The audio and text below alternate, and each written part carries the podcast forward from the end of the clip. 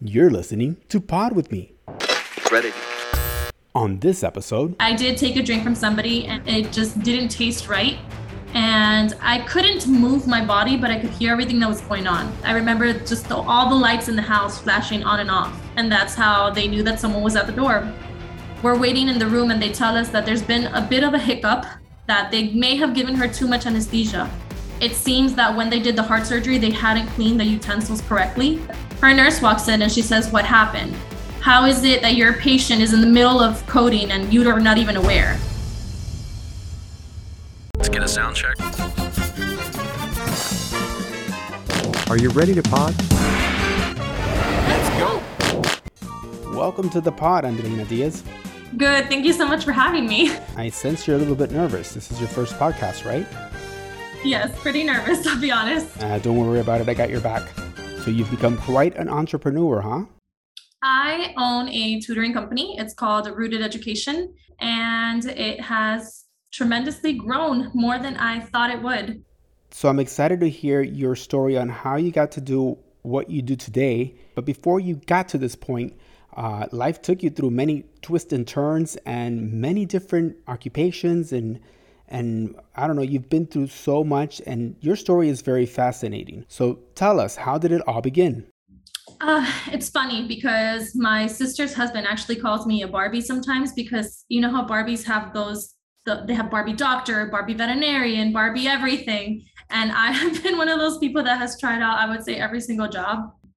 The way that I started was when I was in high school, I took sign language classes. My mom really, really wanted my, my sister and I to learn a new language, and she said that we should learn sign language. And the reason she said that is because if someone is deaf or hard of hearing or just can't speak, my mom loved Helen Keller. She said that they should be able to communicate, that that should be their right. So she really wanted us to take sign language, and we did. My high school offered sign language in order to attend college. A lot of colleges want two years of language.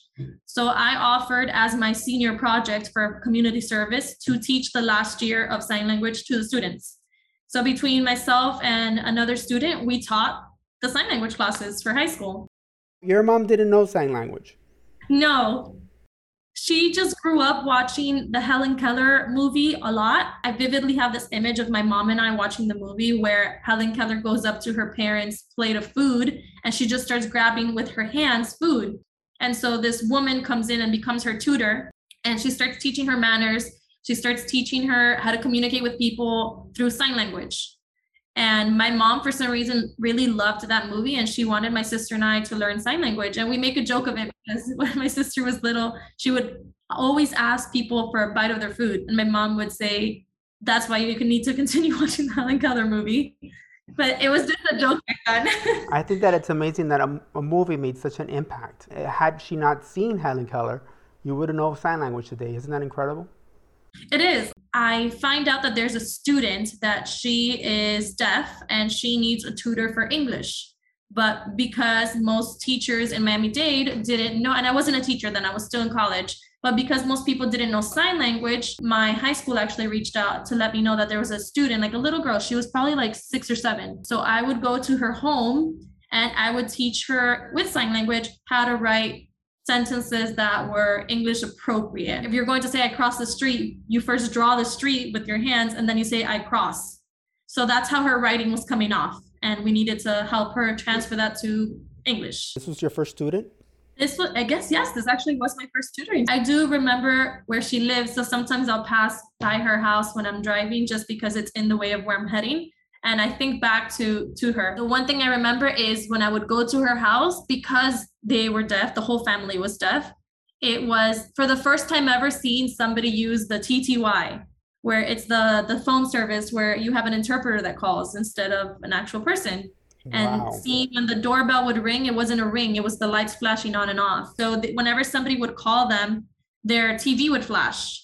And the tv would bring up they would they would have to either answer or decline the call. But once they answered their tv would have a, a person and the whoever was on the phone would be speaking and the interpreter would sign back to the family what the person was saying. And then they would sign right back to the person and the person would then relay the information back to the person on the phone. The interpreter would have the information relayed to the person on the phone. It was to me it was mind blowing and I honestly I can't remember if FaceTime was a thing back then, but it was FaceTime before FaceTime.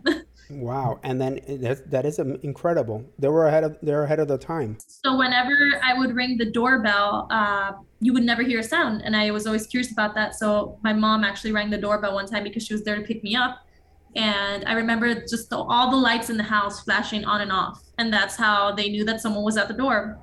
And then whenever they wanted to get attention from somebody else they would stomp on the ground because they would feel the vibrations of the floor. That's how they would know that someone was calling them so the mom would usually stomp on the ground really hard and the daughter would turn around and it's hard to sense it when you have all of your five senses but i know that for her she felt it right away and for me sometimes i would wonder why why is she stomping on the ground and then i realized it every time she stomped the daughter would turn around comes to show you that no matter what, there's always somehow, some way to survive. That's incredible. So after you finished tutoring her, what was next in your journey?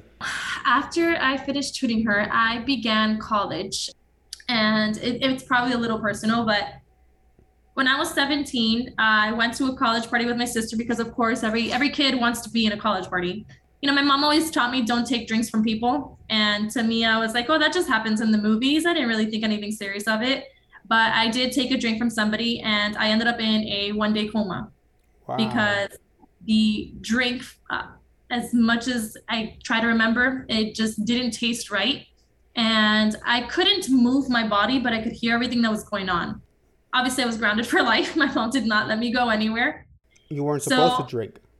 Exactly. I wasn't supposed to drink. My sister tried to get me to the hospital. Someone had picked me up to put me in a car to take me to the hospital they ended up dropping me. So I had hit my head really, really hard. And that's what actually caused me to then enter the one day coma. Because I knew sign language, I started signing to my sister what happened because I was confused.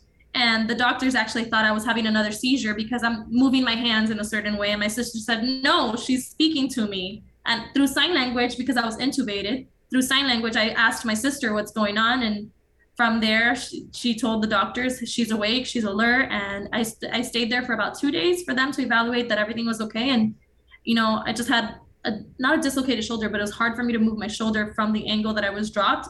And I recovered, and I was perfectly fine. So from that hit to the head, I would say that numbers and addresses became very hard for me. And I was in AP classes, I was in honor classes, and I started failing my AP classes. When did you have your next drink? honestly, I did wait until I was 21. I was terrified. I was terrified to drink. I thought that something would always happen to me. And I used to actually work at a restaurant back then when I was 17 because that's the only way that my mom would let me leave the house is if I had a job. So I started working at a restaurant, and I remember somebody had spilled margarita on the menu. I ran to the bathroom to throw up because just the smell of it brought back vivid memories of waking up from a coma. Incredible. So you always have to guard your drink or be careful who you take a drink from and don't leave it around. So all those rules are true. they are. I started having anxiety, and it was a bit of social anxiety, which I never had before. And you know, with time, it's gotten a lot better, and I don't feel like I have social anxiety anymore, but I still have anxiety. My goodness, you've gone quite through a lot already at this time, huh? there's more. but wait, there's more. I kept wondering, what can I do that doesn't have to do with numbers that I can succeed in? So I switched to an English major, and during that time that I had just started my classes, is actually when my mom started to get really sick. My mom was diabetic, and she she just I guess, couldn't get the diabetes under control. And she kept having to go back to the hospital with usually an infection or her sugar was out of control. Um, and, you know, she didn't have medical care, she didn't have Medi- Medicaid.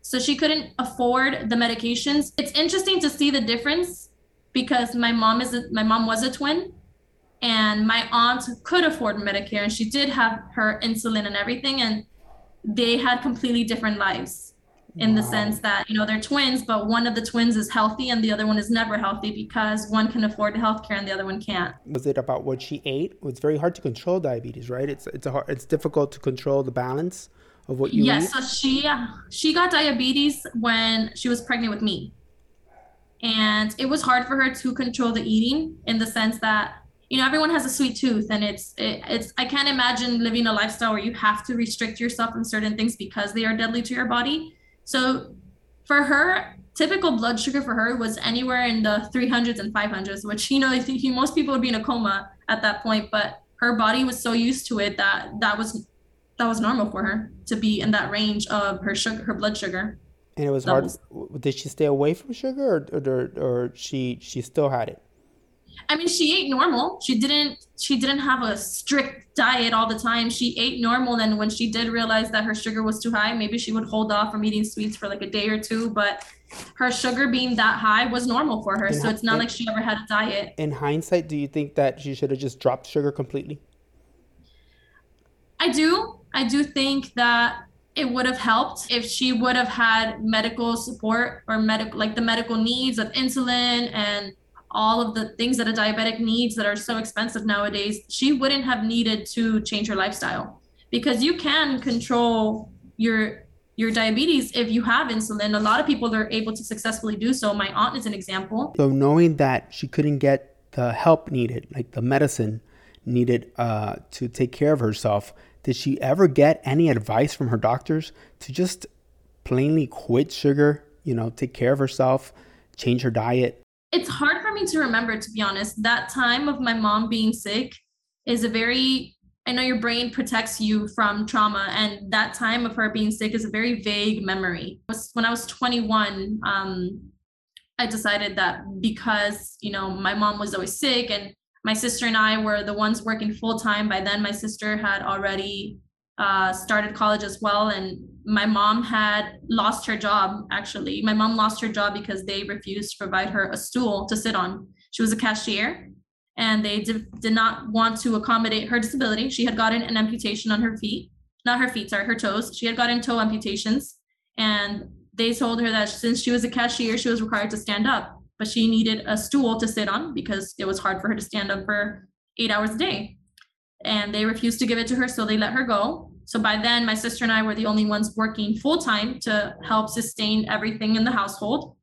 So it was hard for us because we had just started college and the time that is supposed to be, you know, this fun experience where you're getting to know who you are and, you know, living the most of your life. My sister and I really couldn't do that because we were working full time jobs and it was either full-time jobs and a and a part-time job and full-time school as well so it was a lot to handle for I still considered myself a kid back then, I'll be honest. So it was a lot to handle for a, a, kid. Yeah. And we just knew we had to do it. So we ended up doing it. So I also feel like that's another reason why it's very big Yeah, I'm, I'm sure it's big I mean, who wants to remember that? I mean, you have so much responsibilities at that age.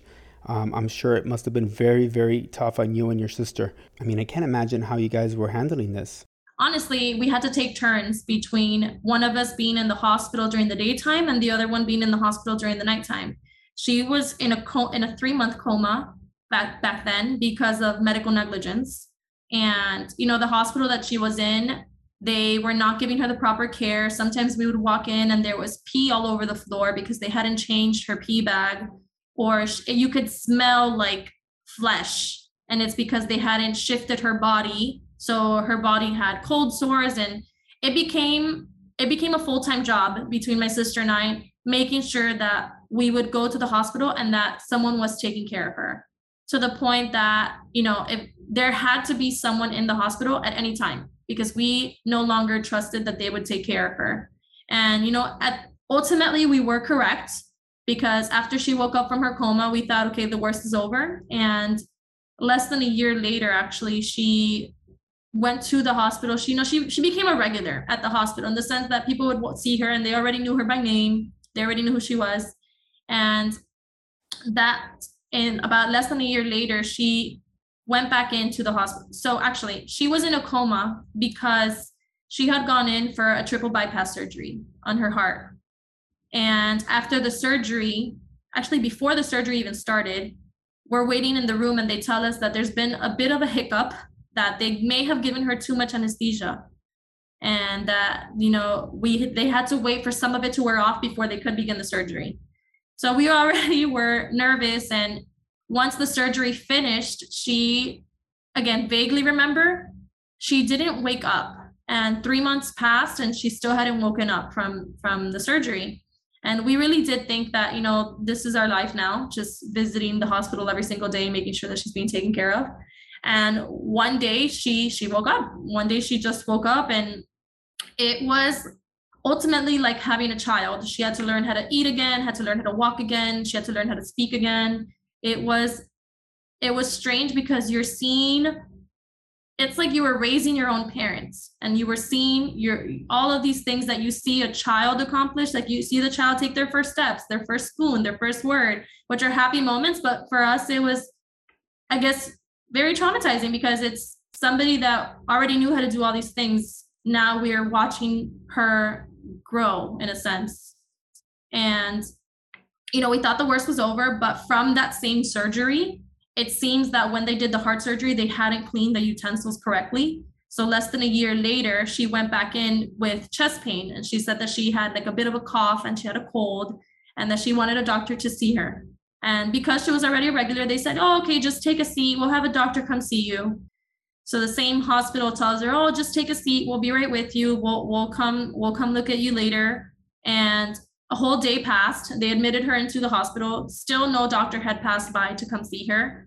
And, you know, at this point, my sister and I really think, you know, she's okay. So we went home and we had this routine where we would always call her right before bed just to make sure that, you know, she's okay and everything. And um, for some reason, I didn't call her. And I thought, you know, if she's already asleep, I don't want to wake her up. It's hard for her to rest, anyways let me not call her and I'll just talk to her in the morning. And I would say about an hour later, I got a call from my sister saying, the hospital called saying mom coded again. I think nothing is wrong. This is just the third time that she calls. She's going to be fine. Uh, she'll she'll wake up in like a day, and maybe it was a bit of denial. When I walked into her room, there was blood all over the floor, and they were performing CPR. And I think that's when I realized, okay, what is going on? So she had signed a DNR with the hospital and said that she did not want to be resuscitated.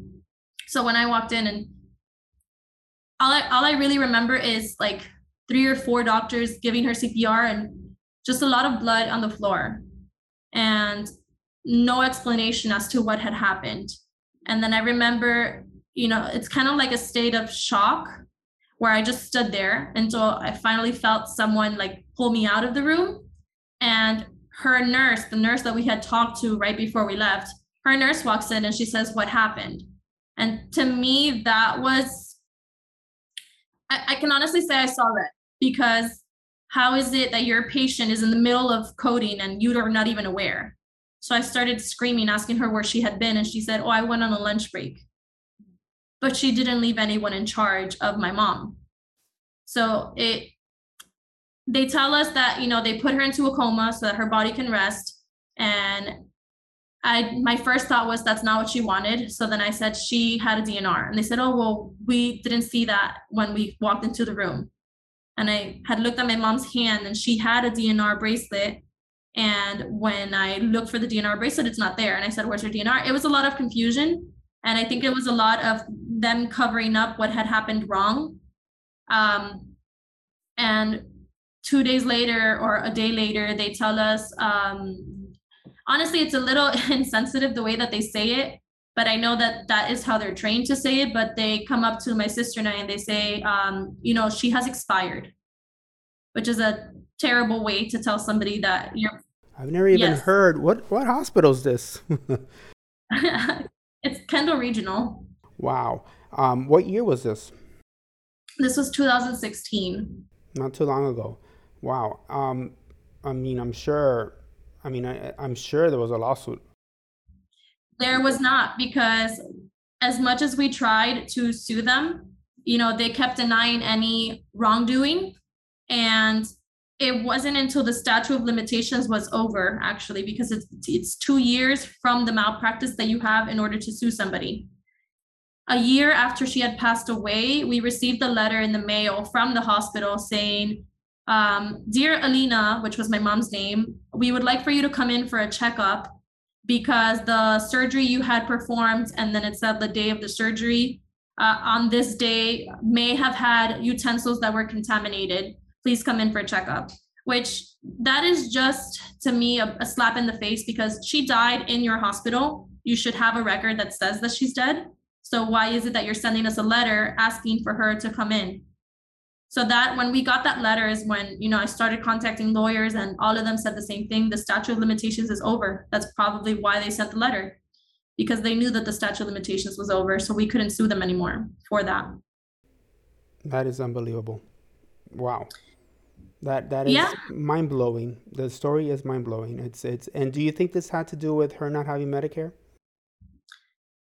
I don't know. I think it had to do a lot of. I, I honestly, I don't know. I don't know because even if she didn't have Medicaid, Medicare, or if she didn't have a way of paying for the hospital, I, you know, it's it's the duty to take care of the patient. So I really don't know how things got so out of hand or how so many mistakes were made. And till this day, we don't really know why she passed away because in her death certificate it says natural causes, but there's nothing natural of someone bleeding out and you not knowing why. And we were never given a reason as to why there was blood everywhere. And, you know, we never knew why. And that's something that we think about all the time. It just why we never found out a reason. so sorry you went through that.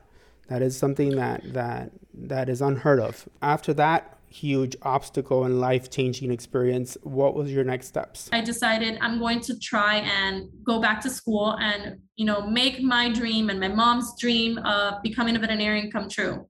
And that's when I started working at Banfield and I started working as a veterinary assistant. I only worked there for about 4 or 5 months because it was very very emotionally tolling. You know, I had just dealt with my my mom passing away and now having to see animals be put down it was it was nerve wracking and it was it was honestly depressing. It really was. So I thought I need a different job. And I know I hopped around with jobs a lot. So I thought, what is one thing that I can do that I think I thought I was very wrong, but I thought is easy. What's something that I can do that's easy that is just, you know, half of the day. I don't have to work too hard. And I thought, you know what? Teachers have a great schedule they have the whole summer off and they work until 3 p.m. I thought, wow, you get every single holiday off. You can work until 3 p.m. I'm just going to become a teacher. And I started teaching August 2017. And funny enough, the fir- funny enough, the first job that I got teaching is the first school that my mom ever went to when she got to the United States. And that's when I really started seeing my passion for education but realistically, once I started teaching, I realized that it was more about the data. Students were seen as data. And I remember vividly having a new student that had come in in like February, and the student was behind, and the vice principal telling me, Oh, you don't have to worry about her because she's not going to count for the data. We can worry about her next year. And I just remember thinking, so because a student doesn't count for the data, they no longer count to teach and I didn't feel like I fit in. so after working there for a year, I transferred to a different school, and it's a very small school. Not a lot of people know about it, but it's a school that is hospital homebound. So we actually used to go to the students' homes or to the hospital because the students that were the population of the school typically had cancer or they were in some sort of medical disability or in recovery for various reasons, they could not attend a physical school. And I loved working there, but it did bring back a lot of memories of my mom because having to go teach students in the hospital and just hearing the the beep of the machines, it, it did kind of trigger a bit of PTSD of, you know, hearing that final beep. And it was hard for me to work there. So then the pandemic starts and they tell us that we all have to teach online and that's actually when I decided that I wanted to open a tutoring company because I thought, you know, I can't teach these kids eight hours a day online. How about they just do it on their own time and I will provide them support when they need it. So after school hours, when the kids had already done whatever work they wanted to do, I would do very quick Zoom calls or over the phone or through text message asking them that there's anything that they needed more support on. And you know, parents would reach out and I thought, okay, I can I prefer doing this. I prefer the one-on-one. I prefer helping the kids and building that connection with the families. You become a part of their family because you're in their home. You're a private teacher essentially. So I guess you found your niche. What what really what really fulfills you, huh? I felt really happy all the time when I would go to the students' homes and I was be I would be able to give them the one-on-one attention that you can't give in a classroom of 30 kids or when you have 180 kids in your first year teaching, you don't get to build that connection. And so I felt very happy and right before the pandemic started, I decided, you know, I think I would do well if I had a tutoring company. And I came up with the whole idea and I started creating all the branding. But I honestly think that I was very scared to actually start because even though I created everything in 2020, I didn't actually begin working the company in 2021. I had taught at five different schools already. And I feel like I was just hopping from school to school trying to find the one place that I fit in. But the way that I teach and the the vision that I have for education just didn't fit in one spot. You know, these schools have a certain way of doing it for years, and it's hard to change a system. And it's hard to get them to think out of the box because it's just not one person you need to convince, it's a whole system. So that takes an army, I think, to change. But um, you're doing it actually. By doing this, you're planting a seed for other things to change. And that's amazing. So tell us what makes you different from other tutorings and, and what is it that your tutoring company does? So we focus on phonics, reading comprehension, and writing. A lot of kids are embarrassed that they have to receive tutoring because they feel that they are behind. And so I thought what would be valuable, and privacy is very valuable. And going into the home of the parents and the students, that is providing you with a privacy where you can receive tutoring and nobody has to know about it if that's something that you're embarrassed about. All of the kids' lessons are personalized. So we teach based on the VARK system, which is the visual, auditory, reading, writing, and kinesthetic. If you're a visual learner, then you typically learn better if you have graphs in front of you. If you're auditory, then you learn better with someone speaking to you. Reading, writing, which is that's the type of learner that I am. I like to read things on my own and write notes. And then kinesthetic is where you have to physically do things on your own or you learn by doing it, by trial and error.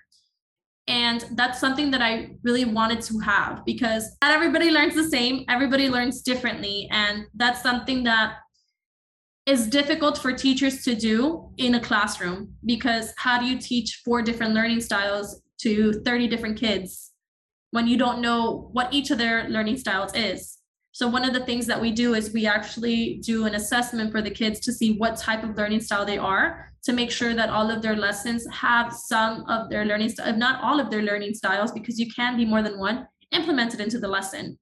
But with tutoring, there's such a bond and a personalization that we have created for the students that it they really do it's very fulfilling to see the aha moment and it's fulfilling to see them start to like something that they thought they didn't like. Awesome. That is fantastic. What is the name of your school? Your tutoring school? The tutoring company is Rooted Education. And what's the website? rootededucation.com. So, what advice do you have for those people out there that are going through hard times with a parent that's sick or don't know what to do in life? I definitely think that in order to figure out what you want to do with life, you have to experience life and you have to try new things. If you don't try new things out, then how do you know what you really want to do? And you know i might have been told i was the the version barbie but that is how i found out what i wanted to do where i tried out as many different things as i could until i found my passion.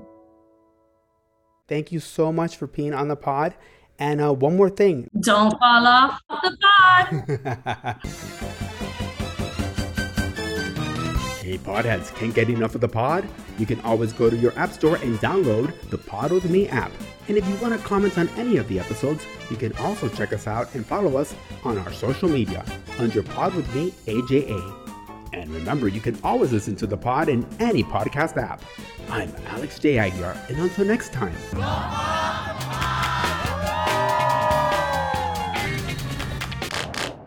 Ready.